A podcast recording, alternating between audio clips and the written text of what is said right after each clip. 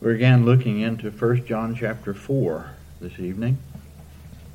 And we're going to find the Apostle John laboring that which is extremely important and should be important to everyone who truly is in Christ and knows Him and has come to the wondrous realization of His person, His work, and uh, the gloriousness of the salvation that He sovereignly brings and bestows, and how this is outworked in the life of those who are the children of God, that is, begotten of Him. We're not born into this world with the Spirit of God within us. We're born in this world under the power of the spirit of darkness. And uh, under demonic powers. And that's a hard thing to realize, but we learn that from the second chapter of Ephesians as well. And in the course of time, if God in his sovereign grace is pleased to bring newness of life in Christ, then he dwells in us by his Spirit. And we learn how that is manifested in 1 John chapter 4. I'm going to read verses 7 through 16. But then our text will be taken from verses 13 through 16 since our last study was taken in the prior passage. But in 1 John chapter 4 and beginning at verse 7, Beloved, let us love one another, for love is of God, and everyone that loveth is born of God, and knoweth God. He that loveth not knoweth not God, for God is love. And here we learn of the nature of that love that God puts within his own. In this was manifested the love of God toward us, because that God sent his only begotten Son into the world, that we might live through him. Herein is love, not that we loved God, but that he loved us and sent his Son to be the propitiation for our sins. Beloved, if God so loved us, we ought also to love one another. No man hath seen God at any time. If we love one another, God dwelleth in us, and his love is perfected in us. And uh, tonight's study, hereby know we that we dwell in him, and he in us, because he hath given us of his Spirit. And we have seen and do testify that the Father sent the Son to be the Savior of the world. Whosoever shall confess that Jesus is the Son of God, God dwelleth in him, and he in God. And we have known and believed the love that God hath to us. God is love, and he that dwelleth in love dwelleth in God, and God in him. Our Father, we thank thee for thy word. And we ask thee that through the work of thy Holy Spirit, who alone can teach our hearts, that we may perceive thy truth, not only in the written word, but in our hearts and in our lives and in our actions. We do ask thee, our Father and our God, to guide us this evening and to guide us in such a way that our hearts would be moved to glorify thee in the hearing of thy word and in the doing of it. We thank thee for thy great grace, such grace that saves, such grace alone that saves. And Father, we know that we would forever have walked away from thee and gone our own way, but for that wondrous grace of God that arrested us in conviction of sin and brought us to look away from ourselves and to look unto the Lord Jesus alone and realize that salvation is in him and our redemption because of his finished work and nothing that we do. And yet thou hast granted us in newness of life repentance from sin and faith in him. And so, Father, grant us thy mercies as we look into thy word this evening. And we shall thank thee in the blessed name of the Lord Jesus Christ. Amen. With no uncertain tone, the Apostle John in this epistle shows that those who are truly the children of God, born of Him, are those who have certain marks that they manifest in their life. Coming to know the Lord Jesus Christ as He is made known and revealed in the gospel, and as He is made known by the Holy Spirit, and coming to love one another. Those are the two grand things that we have, of course, in our passage. It's comprehended, of course, under the very same commandment in 1 John chapter 3 and in verse 23. And this is his commandment that we should believe on the name of his Son, Jesus Christ, and love one another as he gave us commandment. And of course, that commandment of the Lord Jesus Christ is huge. That commandment of the Lord Jesus Christ is love one another as I have loved you. And that, of course, is a sacrificial love. It's a self-giving love. And what we learn is that the truth, the knowledge of Christ, and this love comes together. The one is not without the other. And as love can only be manifested by our loving not in word but in deed, as the apostle has so declared, so our faith is only manifested in truth by our confession of the Lord Jesus Christ. And both have the very same common source the indwelling of God in the believer by the Holy Spirit. And if God dwells in one, they both confess the Lord Jesus Christ as the Son of God, and they love one another. What this shows us is the very same that honest experience will show us who have been begotten of God unto newness of life in Christ, and that is that no one has the capacity to lay hold of the saving truth of Christ, nor love with the kind of love that he commands by nature. We didn't come into this world that way. We came into this world going our own way. We came into this world spiritually blind, in darkness. We came into this world under the power of darkness and under the prince of the power of the air. And only as God brings newness of life are we delivered from the power of darkness and translated into the kingdom of His dear Son. And what we learn here is that both faith and love are the products alone of the indwelling of the Spirit of God in new birth. And that's because the same love, God's own love, and that's what it's called in Scripture, the love of God in you. The same love which loved us is the same love with which we are to love one another. And no one can love like God unless they are God's own children. No one can become imitators of God unless they are his own children. And unless they are born of him, living in him, and they in him. There can be, of course, a profession of faith without real possession. There can be a lot of religion without reality. And I fear, of course, we live in such a day. There can be, of course, also a natural kind of sympathy without real divine love. But there can be no true faith in Christ without love.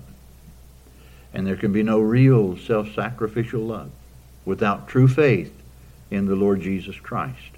That's why it's put together in our epistle. It is together, belonging under the very same category.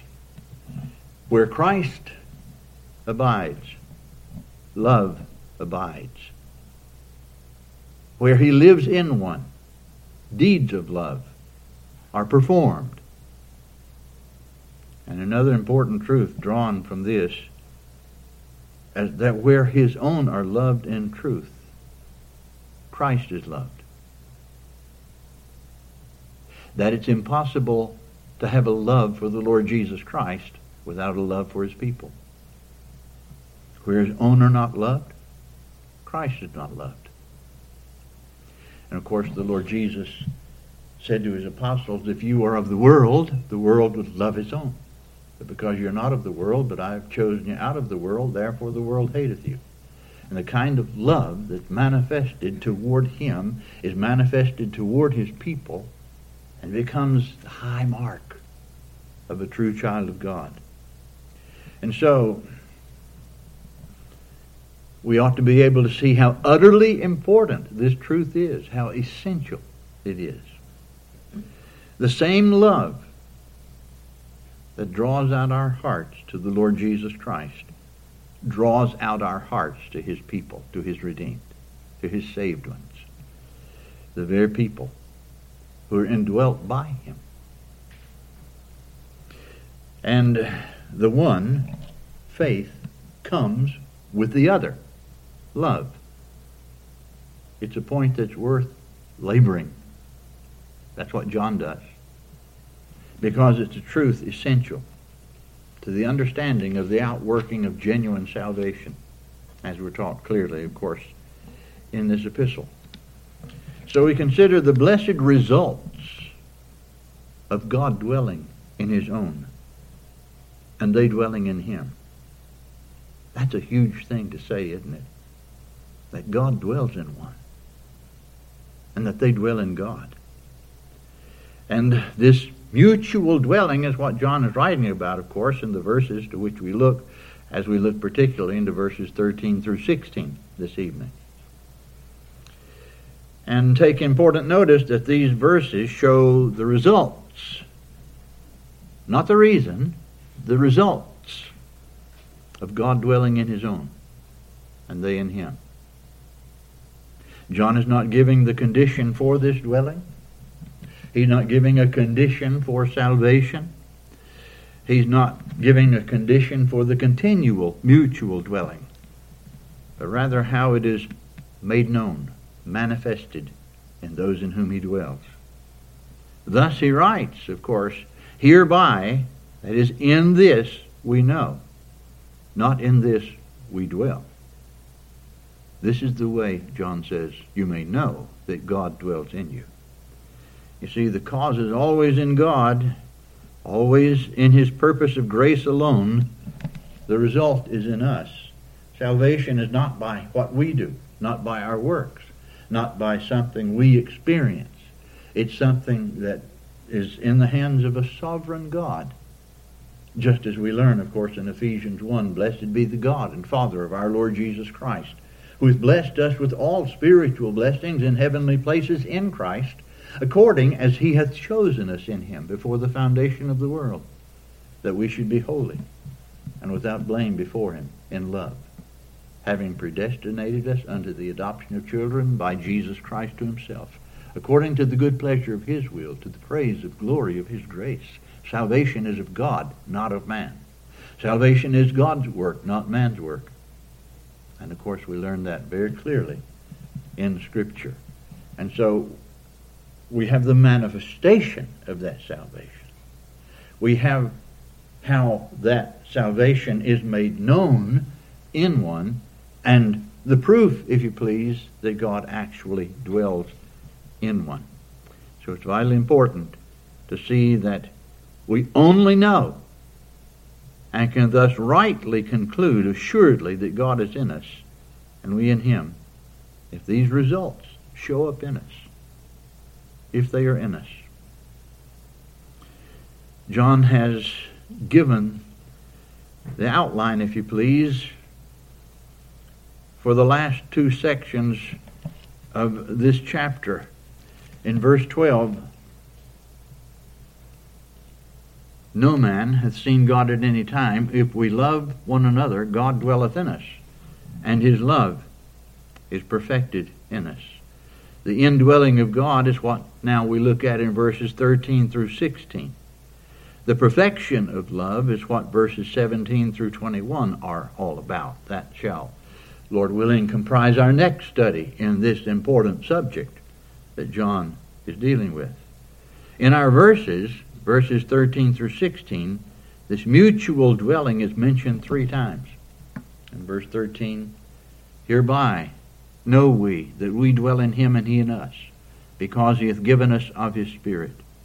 In verse 15, whosoever shall confess that Jesus is the Son of God, God dwelleth in him, and he in God.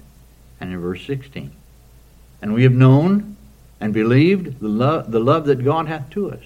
God is love, and he that dwelleth in love dwelleth in God, and God in him. Now, the Apostle John is not showing us something new. He's not bringing before us something that's novel. But he's bringing before, before us something that is absolutely so true that it bears repeating. It bears laboring. Sometimes we can be slow to learn. And we need to be retaught. It's like certain truths that the Apostle Peter taught. He says, I will not be, negligent to put you always in remembrance of these things, though you know them, and be established in the present truth. We need the truth of God. We need the church. We need constantly to be under the ministry of the Word of God. We need to gather. There's something about a gathering together. I realize sometimes there are those who absolutely can't. But the gathering together is important in Scripture, important to your spiritual health and your spiritual life. Extremely important. And so we are to be constantly under the ministry of the Word and together. Before these verses, or these duties of faith in Christ and love to the brethren, were set forth as our duty. But in the performance of these things, we have, if you please, the manifestation of the truth. In our present verses, the apostle majors upon the evidential aspect of these things, very importantly. God not only commands, he gives grace to keep his commands. That's something that's far different under the New Testament than that was under than was under the Old Testament. When God promises the new covenant, and there's an old covenant Israel and there's a new covenant Israel. And there's never a reversion going back to the old covenant Israel, no matter the false teachings of dispensationalism that arose 1800 years late. There's a new covenant Israel that's comprised of all who are in Christ, Jew and Gentile. There's not circumcision or uncircumcision, but a new creature. And as many as walk according to this rule, peace be on them and mercy, and upon the Israel of God. You in Christ, my brother, my sister, are in the Israel of God. You are under the new covenant. And God promised that under the new covenant I will put my law in their inward parts and will write it in their hearts. And of course, this was even prophesied of old concerning the new birth. You remember the Lord Jesus talking to Nicodemus, and Nicodemus couldn't take in what he was saying uh, about a man being born again. Well, man going to enter his mother's womb and be born again into this world? And of course, the Lord Jesus Christ looks at him and says, You're a teacher in Israel, and you don't know these things. Of course, the Jews were strict literalists. So they took that literally, of what the Lord said. They couldn't comprehend spiritual truth. And yet, in Old Testament Scripture, it was taught, as in Ezekiel 36, a new heart also will I give you, and a new spirit will I put within you. And I will take away the stony heart, uh, heart, heart out of your flesh, and I will give you an heart of flesh, and ye shall walk in my statutes, and ye shall keep them and do them. That's new covenant ground. Under the new covenant, God promises in the 32nd chapter of Jeremiah, I will put my fear in their hearts, and they shall not depart from me. Is that which takes place in the new birth. That is a sovereign work of God alone. And that new birth then becomes manifested in conversion, genuine conversion to Christ. And in what we read that John is teaching us here in these verses. So incredibly important. So, how may we know that God is dwelling in us and that we're dwelling in Him? How is this colossal thing known? Well, it's by the gift of the Holy Spirit. As he writes in verse 13, Hereby know we that we dwell in him, and he in us, because he hath given us of his Spirit. It's known because God gives this gift of his Spirit, his Holy Spirit, to his own. Now, we, of course, live in a day of many errors. One error is that only a portion of God's people have the Holy Spirit. That's a lie. That's not biblical. The Holy Spirit is not given to only a portion of God's people. He's not given to those who meet certain conditions. He's given to all of the redeemed children of God without exception. The Spirit of God, the Spirit of Christ, the same Holy Spirit. You're not in the flesh, but in the Spirit. If so be that the Spirit of God dwell in you. Now, if any man have not the Spirit of Christ, he's none of his. There's an equation God, Christ. In Romans chapter 8, verse 9. And the manifestation, as in Galatians 4, verses 6 and 7, and because your children, God hath sent forth the Spirit of his Son into your hearts, crying, Abba, Father. Wherefore thou art no more a servant, but a son. And if a son, then an heir of God through Christ. Now, the gifts of the Holy Spirit may be more prominent in some than in others. And there are various gifts and differing gifts that God gives to his children. And his control may be more evident in some than in others. But God the Holy Spirit is in all of the redeemed in all who are truly born of God, who are saved by God's grace, who belong to the Lord Jesus Christ, who have redeemed, been redeemed from sin and no longer their own, but his who died for them and rose again. If the Holy Spirit is not in one, God is not in one. If God is not in one, they are none of his. So Paul writes in 2 Corinthians chapter 6 verse 16, Ye are the temple of God. And God says, I will dwell in them and walk in them. I will be their God. And they shall be my people. Again, that's that promise under the new covenant. And the question then is, how do we know that we have the gift of the Holy Spirit. How do we find out? Very simply, we find out by looking into the context. Errors are made when context is ignored. We're not to take one verse and isolate it. We're not to take one verse and build a doctrine around it. We're to consider it within the whole context in which it's given. In its immediate context, we're to consider it in the context of the book in which we have it. We're then to consider it in the context of the whole of Scripture. It requires something to learn the Word of God. It requires a yearning, a desire to know the God of the Word. And to love Him is to love His Word. There are those who would take a verse like this and they would apply it maybe to some historical fulfillment, such as Pentecost, And that would render it, or uh, rend it from its present context, of course, and here its proper context.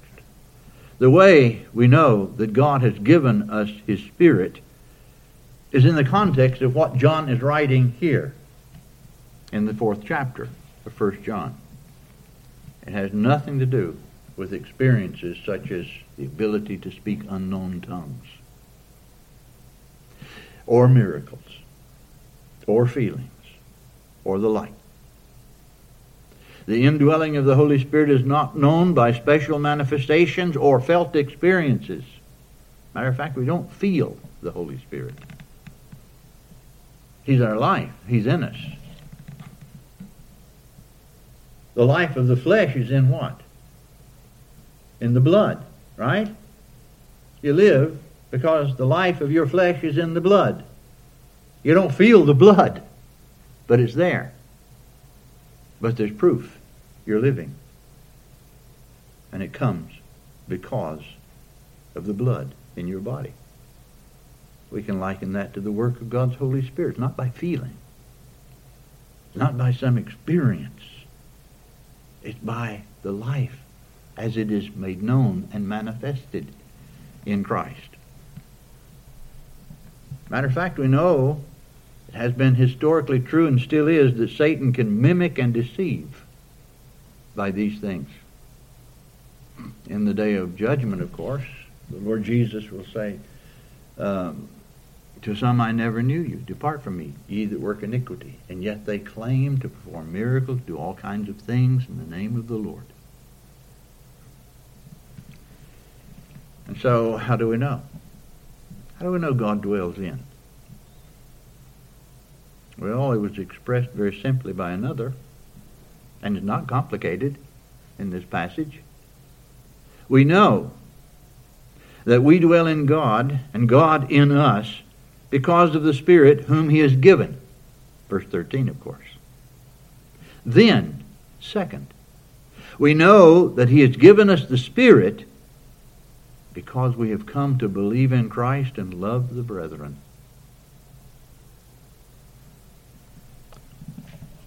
So, this manifestation of both faith in Christ and love to God and his people becomes the manifestation of God living in us. The Holy Spirit brings the regenerate to at least three things in regard to the manifestation of faith in the Lord Jesus Christ. Though we might say the second and the third things are nearly the same. We find them in verses 14 and 15, for instance. And we have seen there's a certain kind of sight that's given to God's people. I know the apostles saw and heard the Lord Jesus Christ, the incarnate Christ, the bodily living Christ in this world, and came to know who he was. The Word made flesh. Paul, John writes in John 1.14, who dwells among us. But it goes further. We beheld his glory, the glory as of the only begotten of the Father they saw beyond the physical. They knew who he was. There is a seeing by faith the Lord Jesus Christ and a testifying. We've seen and do testify that the Father sent the Son to be the Savior of the world. That means not Jew only, Jew and Gentile. That word world is often simply showing that God expands his salvation to every kindred, tribe, tongue, people on the face of the earth. They who truly see Christ or perceive who he is and what he has done, they come in a point of time to confess him. Whosoever shall confess that Jesus is the Son of God, God dwelleth in him and he and God. And then they continue to testify of him. When God truly reveals Christ to a soul, they come to know that he is indeed the Son of God. That's very important in Scripture. the Son of God, not a Son of God, the Son of God. That definite article is incredibly important. That means that he is uniquely the Son of God. That means that he is the one who is of the very deity of the Father, the Son of God. That means that the human Jesus is also the divine Son of the living God. And that the Father sent him to be the Savior of the world. Of course, you find these confessions in Scripture. You find at a place called Caesarea Philippi, when the Lord Jesus took his apostles apart for a while, and he asked them, Whom do men say that I, the Son of Man, am? Son of Man is also the Son of God. Whom do men say that I, the Son of Man, am? And they began saying, Well, some say you're Elijah. Elijah, come again. Some say you're one of the prophets, or so forth. But the Lord Jesus says, But who do you say that I am? Peter answered, of course, for the apostolic band. And how did he answer? Thou art the Christ, the Son of the living God. Flesh and blood hath not revealed it unto thee, but my Father which is in heaven. You remember the great confession of Martha, the sister of Lazarus, at his tomb. When the Lord Jesus says, I am the resurrection and the life. He that believeth in me, though he were dead, yet shall he live. And whosoever liveth and believeth in me shall never die. Believest thou this? Martha confesses, I believe that thou art the Christ, the Son of God, the Son of God, that should come into the world. You remember the Ethiopian eunuch in Acts chapter 8 as the gospel went forth, preached by Philip. And this eunuch sits in his chariot. He's reading the prophecy of Isaiah, 53rd chapter of all things. God had turned him to the 53rd chapter, if you please, unbeknownst to him at the time. And he says, uh, Who's this about, uh, in essence? Prophet talking about himself or somebody else? Philip begins at the, screen, the same scripture and preaches unto him Jesus, the Son of God. They go along, the eunuch says, Here's here's plenty of water, here's the water. What hinders me from being baptized? There is no such thing as a genuine biblical baptism unless there's something else. That's faith in Christ and confession of Him. What doth hinder me from being baptized? Well, if thou believest with all thine heart, thou, thou mayest. What was his confession? I believe that Jesus Christ is the Son of God.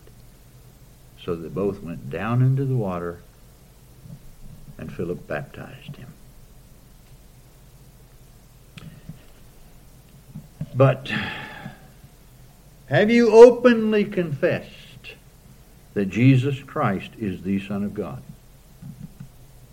That he is the only Savior that the Father sent? That the Father sent the Son to be the Savior of the world? You do that, yes, by word of mouth, and you do that by openly identifying with him in his death and resurrection by baptism. And then the testimony of him is to continue to others. As the Lord Jesus says in Matthew chapter 10, Whosoever shall confess me before men, him will I also confess before my Father which is in heaven. But whosoever shall deny me before men, him also will I deny before my Father, which is in heaven. Paul writes to Timothy in 2 Timothy chapter 1, he says, God hath not given us the spirit of fear, but of power and of love and of a sound mind. Be not thou therefore ashamed of the testimony of our Lord. nor of me his prisoner.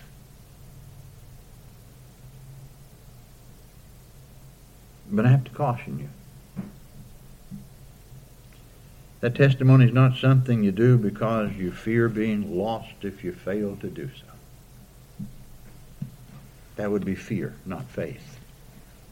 That would be acting out of a motive that is not biblical, but rather a natural result of what is truly in your heart is to be the confession brought about because the Holy Spirit is in you, a fruit of faith. As Paul wrote in Romans 10, that if thou shalt confess with thy mouth the Lord Jesus, and shalt believe in thine heart that God hath raised him from the dead, thou shalt be saved.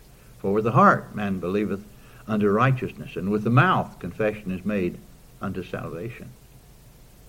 That's because there's a new heart, a new life, a regeneration.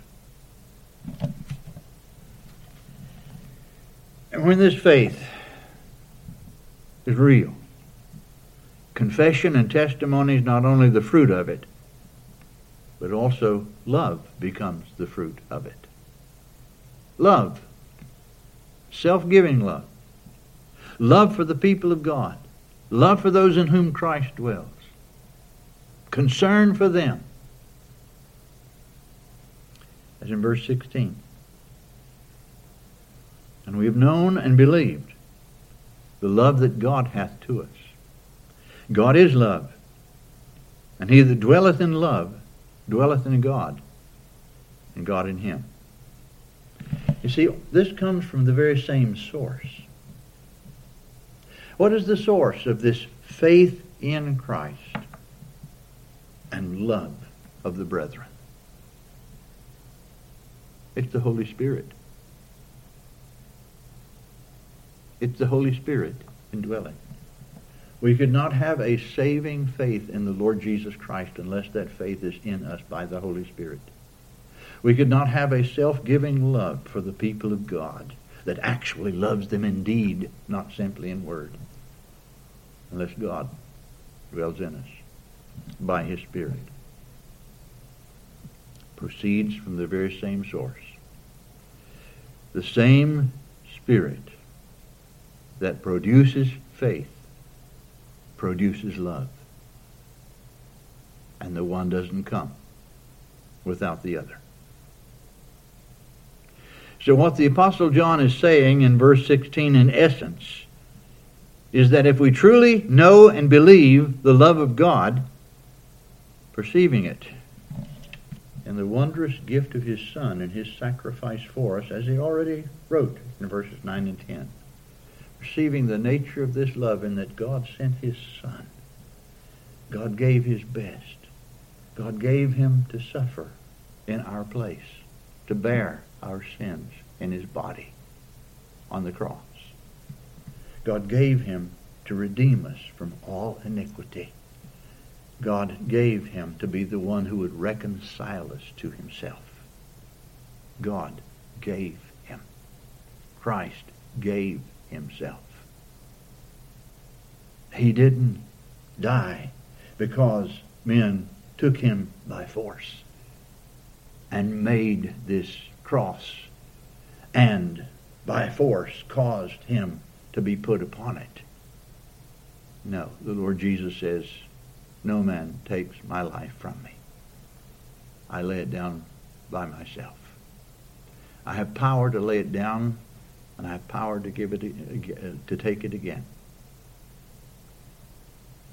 And what did he say in John 10? I lay down my life for the sheep. He gave himself for those that God gave him to redeem. Effectually redeeming all whom he would bring to God through the sending forth of the Holy Spirit, the empowerment of the preaching of the gospel of the Son of God calling those effectually to come to him. What a wondrous gift. The gift of God is eternal life through Jesus Christ our Lord. And we thus comprehend the nature of God's love in Christ, in what God has done for us in Him. And in turn, we then have His love in us. We love like He loves. Hereby perceive we the love of God because He laid down His life for us. And we ought to lay down our lives for the brethren. That's in verse 16. John chapter, 1 John chapter 3, of course. And so this is brought out. In speaking of the love that God has to or in us, John may mean more than his love for us. That is inclusive. Indeed. But the love which God has for his children is poured into their hearts by the Holy Spirit and flows out to others. That's what it's all about. So that we're brought to conclude that if we truly know the Lord Jesus Christ, we know who he is, we trust him. We shun all thought of merit. We rest only in the glorious truth of his finished redemption that as the song we sometimes sing, Jesus paid it all. All to him I owe. Sin had left a crimson stain. He washed it white as snow. It's all his work, not ours. We trust him, not in what we do. We look to him, not in our experiences.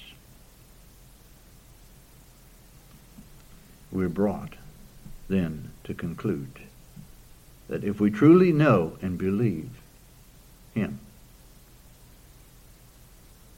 and we truly have love, this kind of love we've been talking about for His own, then we're in God, and God is in us. That's what He's talking about. That's how we know that God dwells in us, and we in Him. That is strictly in the context of what John has taught. Us.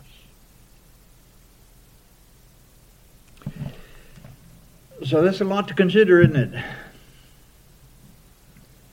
But I want to conclude by endeavoring to be extremely clear about something. We're not justified on the basis of our works. Never. We're not justified, we're not accepted by God because we confess Christ with our mouth and try to love His people.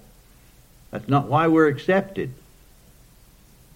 We're only justified by such a faith that looks only to Christ, that rests only upon his finished redemption alone, that receives him alone as poor and needy sinners. When we're brought to be stripped of everything we can trust or everywhere we can look except to him. By his grace, as Charlotte Elliott wrote in her great hymn, he breaks every barrier down so that we come to Him alone. Poor, needy, sinners. Our confession of Him and our love to His people comes only as a result of our faith, never as a cause or condition of it. It is Christ who came to save. We don't help him. He is Savior, and He alone. It is by His cross alone that we are reconciled to God, by His blood only. Nothing else. If, when we were enemies, we were reconciled to God by the death of His Son, much more being reconciled, we shall be saved by His life. We're brought to trust Him only to look to Him alone. Not by trying to, even to keep His word. We can't do so in ourselves. That has to be something that comes as a result of God's grace in us, not bringing it about It is in Christ alone, never by our own efforts, that we are accepted by God. As Peter preached on the day of Pentecost, neither is there salvation in any other, for there is none other name under heaven given among men whereby we must be saved. Not what we do. It's by grace alone, grace only, that we are saved. And then, it is grace that brings the fruit of our salvation in our confession of the one we have come to believe and trust and desire above all, and in our love for one another. That becomes the fruit, not the cause of salvation. So may God bless the ministry of his holy word. Important chapter, isn't it? Incredibly important.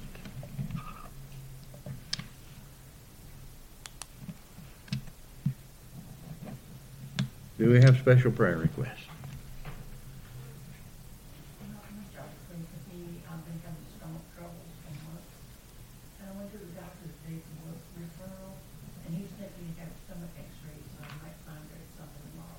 Okay. Stomach trouble for months.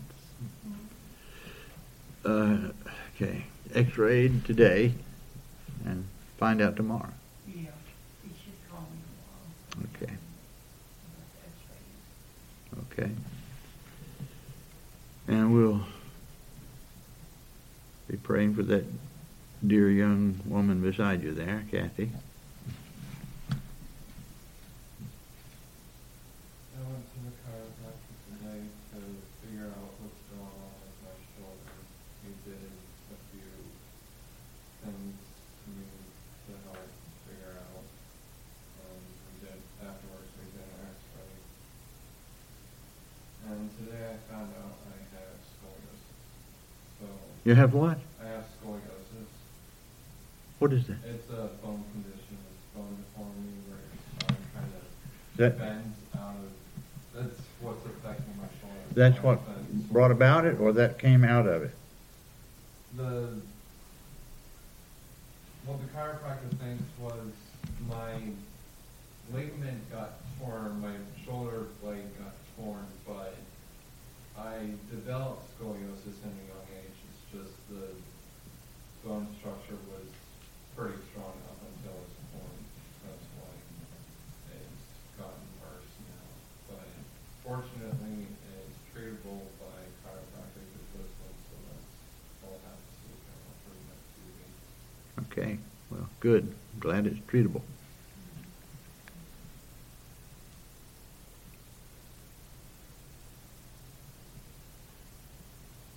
I, uh, of course, am continuing to have therapy at Ortho Virginia and at home and wearing what's called a dynamic splint. That's not easy to wear for 30 minutes. It, it's constant pain, uh, but hopefully it will help. So, uh, measured the straightening of my leg today, and the last time it was 14 degrees off.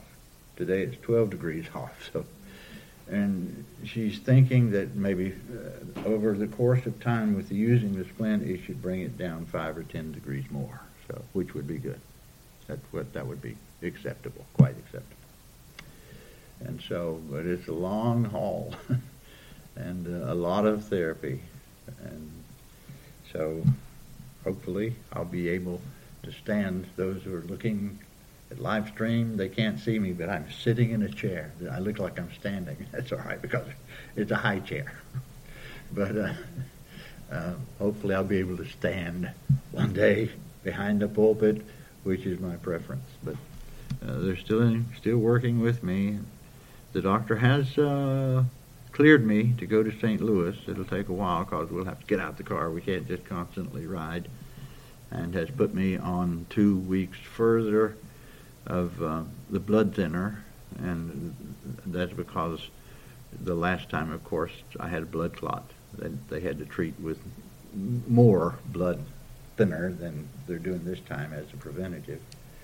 but um, he he thinks it'll be fine long as uh, long as uh, I think we get out and we move around instead of staying constantly in the car, and I have my coach with me, and she she will make sure that she endeavors to make sure that I do what I'm supposed to do, and uh, so I'm I'm thankful for her.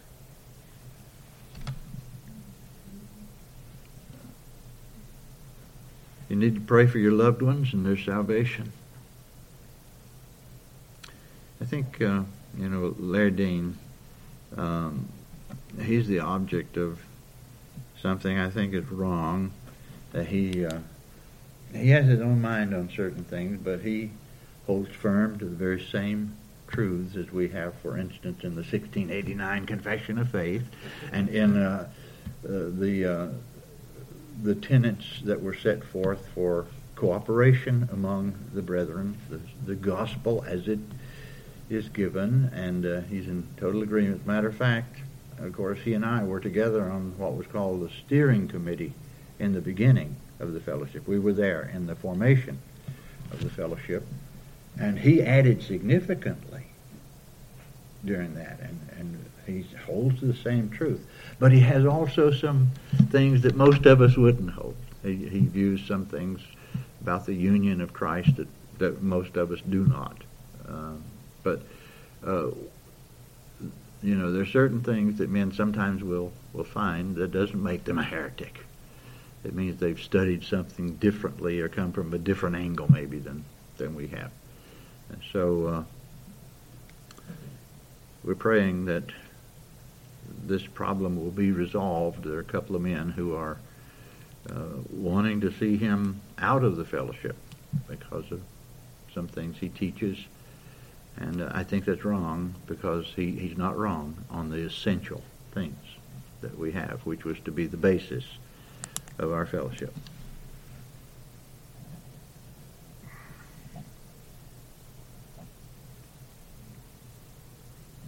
Anyone else?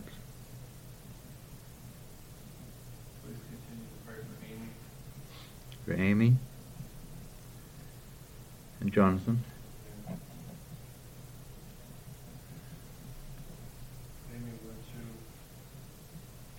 uh, a new treatment today, um, neuromuscular therapy, kind of massage therapy to address a lot of the, the tension in her head and neck on her left side that seems to be related to her migraine pain. So we're hoping that there'll be some relief there. And Jonathan started applying for jobs. That's, um, that's a difficult thing to do because, you know, he's fearful that his health won't allow him to succeed in that, but stepping out on faith, applying to these jobs, and praying the Lord would give him the grace to be able to get a job and to be able to do it. Yes.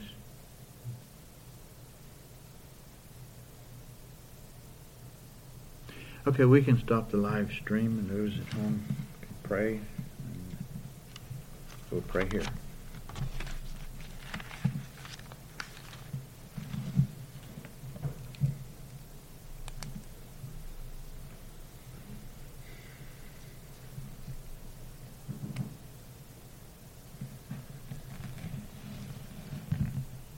If you fellows pray, we'll pray with you silently while you pray audibly.